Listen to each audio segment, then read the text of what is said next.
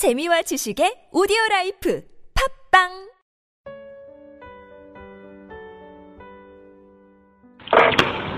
abilities of the human spirit.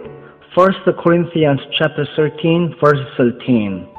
And now these three remain faith, hope, and love. But the greatest of these is love. The Bible shows us that there are three important virtues that God has given to human beings. Cats and dogs don't have them. Neither do demons nor angels. Only human beings express these three virtues as clearly delineated for us in the above scripture. Now, faith is the ability to acknowledge the invisible and to act. In spite of sensory perceptions, hope is the ability to expect and to protect into the future. Love is the ability to give and accept value, trust, and fellowship. If you observe these definitions closely, you'd have noticed the emphasis on the word ability.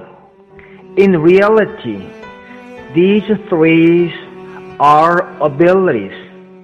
They are important abilities and virtues. God gave these abilities of the human spirit to us as tools. If they are tools, then we must use them. Let's take faith for example. Jesus was with his disciples in a boat and was sleeping at the rear. A strong wind arose and water began to flow into the boat. Agitated, the disciples woke Jesus up and said, Master, don't you care that we are in danger?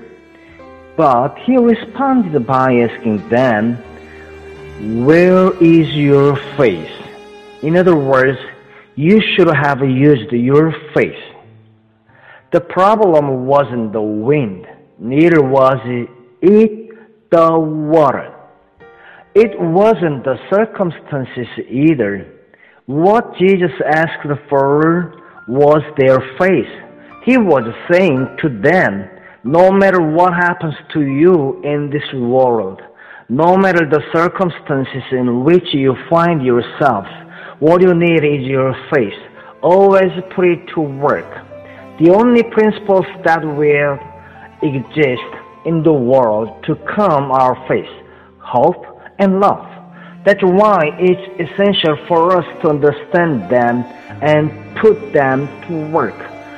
We have been given abilities that aren't unstable, but remain always. They will always work and produce results for us. Let us pray. Thank you, dear Father, for your indescribable gifts and abilities at work in me as a good steward of your manifold grace. I am perfected in every good work to do your will, doing that which is well pleasing in your sight.